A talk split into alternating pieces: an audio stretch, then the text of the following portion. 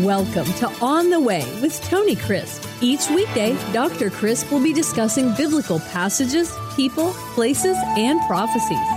Tune in daily to start your day right and deepen your understanding of how to better walk the way and enjoy the journey. Here's your host, Dr. Tony Crisp. Welcome to On the Way. This is Tony Crisp, and this is the 365 Bible Reading Plan. Today is May 1. May the 1st, and our chapter reading for today is Ezra chapter 4. Since it is a very brief chapter, I want to take this time to just remind you of Ezra and the importance of Ezra. The book of Ezra is written in two languages. Most of the correspondence and the articles and the research that Ezra quotes was before his time. That is, before he actually was in first person at these places. He had to chronicle, as he did in writing the book of Chronicles, from sources that had been given to him that he had researched and found. It's amazing. This is the same way that Luke wrote his gospel, wrote the book of Acts, and I believe also with the apostle Paul as his mentor and dictating to him, I believe he also wrote the book of Hebrews. But what you have in Ezra, at least the first half of Ezra, is things that occurred decades before, up to 60 years before Ezra came on the scene. And so he did a lot of research to make sure that what he was writing down was accurate. That means that he had access, as he would have had, to these documents from both a Jewish perspective and from the Persians' perspective. For instance, the decree of Cyrus, he was not there when that was delivered. The list of articles of the temple, that's in uh, chapter 1. The list of those who returned from Jerusalem in chapter 2 the letter to Artaxerxes in chapter 4, the letter of reply of Artaxerxes, that's in chapter 4, the report of Tattenai in chapter 5, the decree of Cyrus, chapter 6, the reply of Darius in chapter 6, the genealogy of Ezra, chapter 7, the authorization of Artaxerxes, in chapter 7, the list of the heads of the clans, chapter 8, and the list of those involved in mixed marriages. Now, the latter part of those, Ezra would have been involved in, but the first part was totally his research. And so there is great value in understanding that the Jewish people and these ancient cultures meticulously wrote down what was going to happen, especially the Persians, because they wanted to chronicle everything that they did so that the law of the Medes and the Persians would not be misunderstood and would not be altered.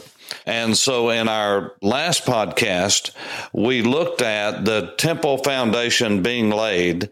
They were getting off to a good start and then it says in chapter 4 Now, when the adversaries of Judah and Benjamin heard that the descendants of the captivity were building the temple of the Lord God of Israel, they came to Zerubbabel and the heads of the fathers' houses and said to them, Let us build with you, for we seek your God as you do. Now, number one, that's not true. And we have sacrificed to him since the days of Esarhaddon, the king of Assyria, who brought us here. In other words, these were people who had been a part of the decimation of the northern kingdom of Israel.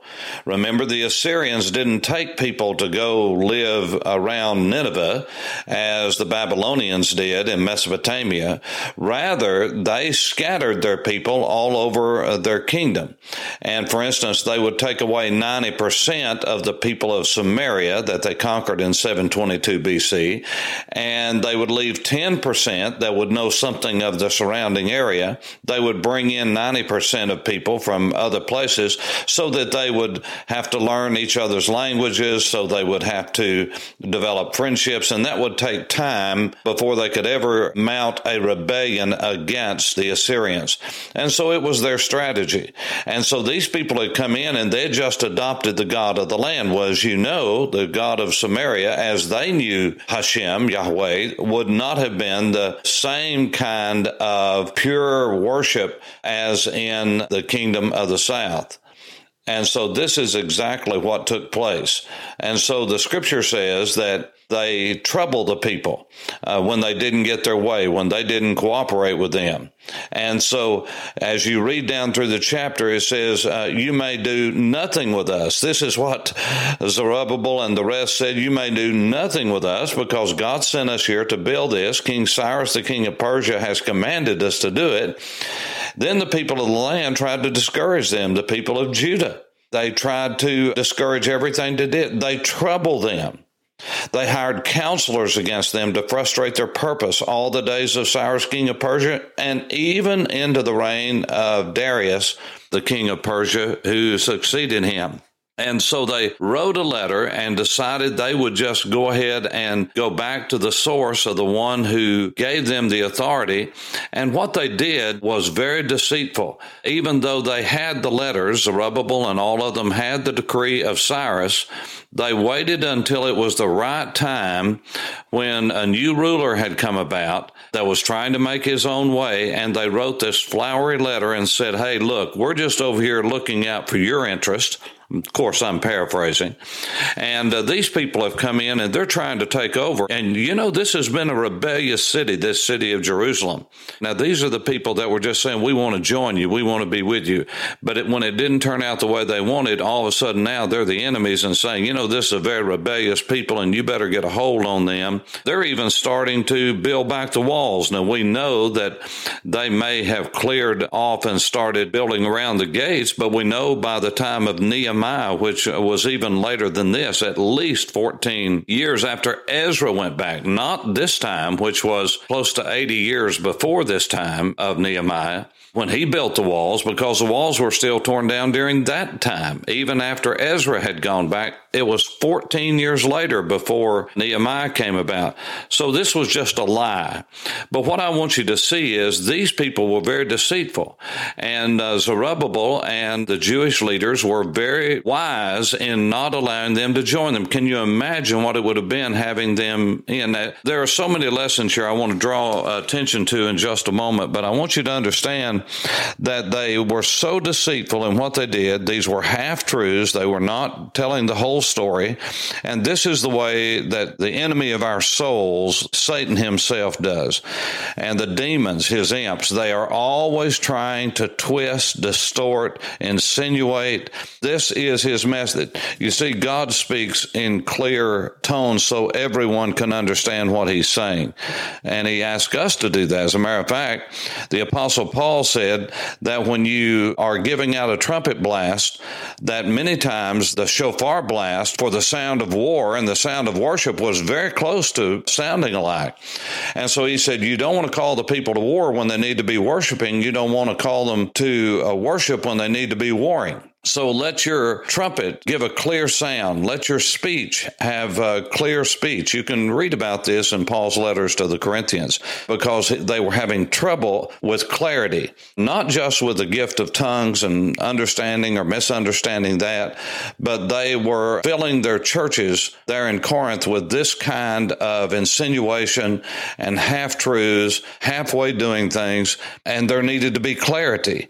And so all of chapter four is about this letter that was sent and the reply back and forth. And so the work was stopped.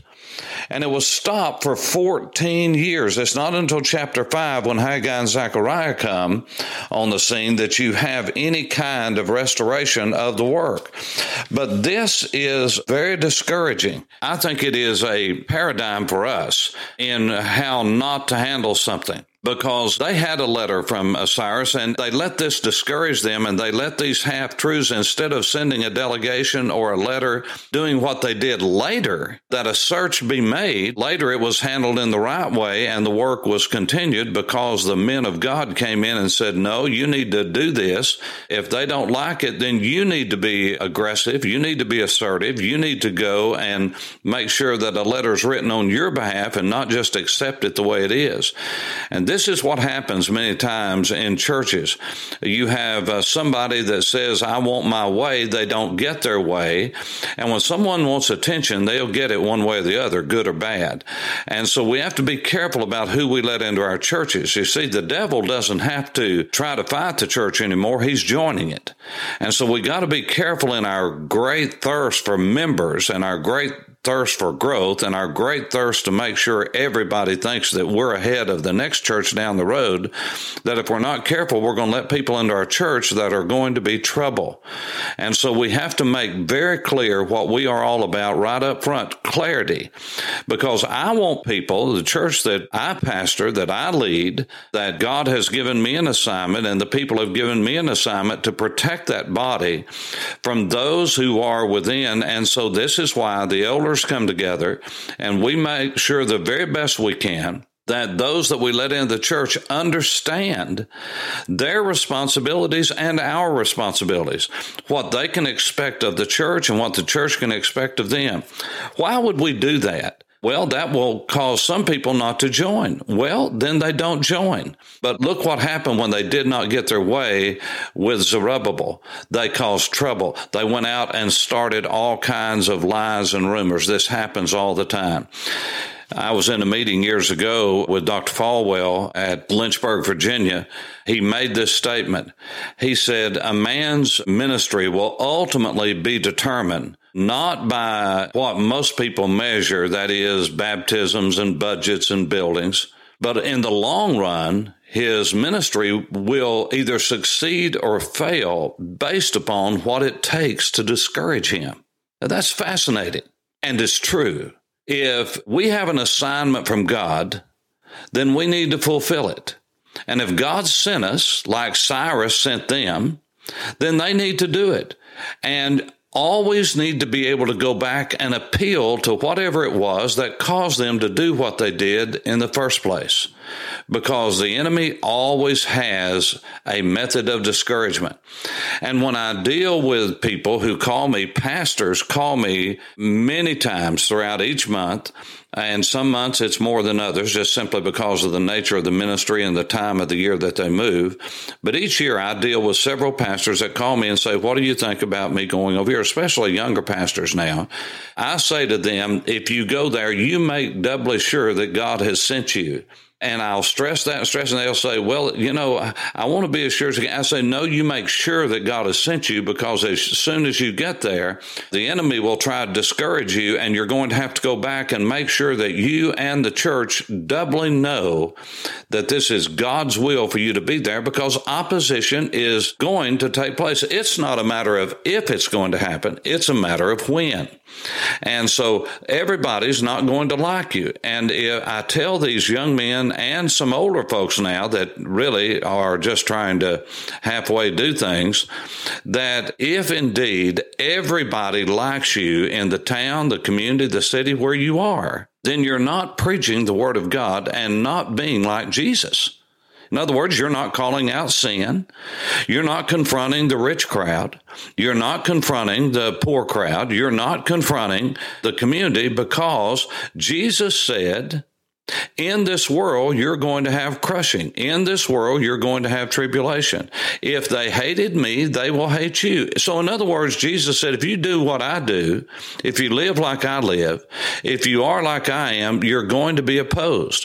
Why was it that Zerubbabel and all of the early leaders that came back from Babylon on assignment from the king of Persia who had sent them, why did they give up? Because they didn't go back to say, hey, wait a minute, we're here on commission of the king and you leave us alone or we're going to appeal to him. We've got to be careful. We've got to be vigilant because our enemy is as a roaring lion walking about all the time, day and night, seeking whom he may devour. But the lion of the tribe of Judah is our protector. He is the King of all. He is the Lord of lords. He is the King of kings. And when He sends us on a mission, we can fulfill it. As we see in the next chapter, God sends a reminder in the form of two prophets to say, Get on with the work that I have called you to do. You see, Cyrus was just doing my bidding. For on the way, this is Tony Crisp. Thanks for listening to On the Way with Tony Crisp. Tune in every weekday for information on biblical passages, people, places, and prophecies. Fridays are for your questions. Email your questions to questions at tonycrisp.org, then just listen for your question to be answered on Friday's podcast. That's questions at tonycrisp.org. Thanks for listening and have a blessed day on the way.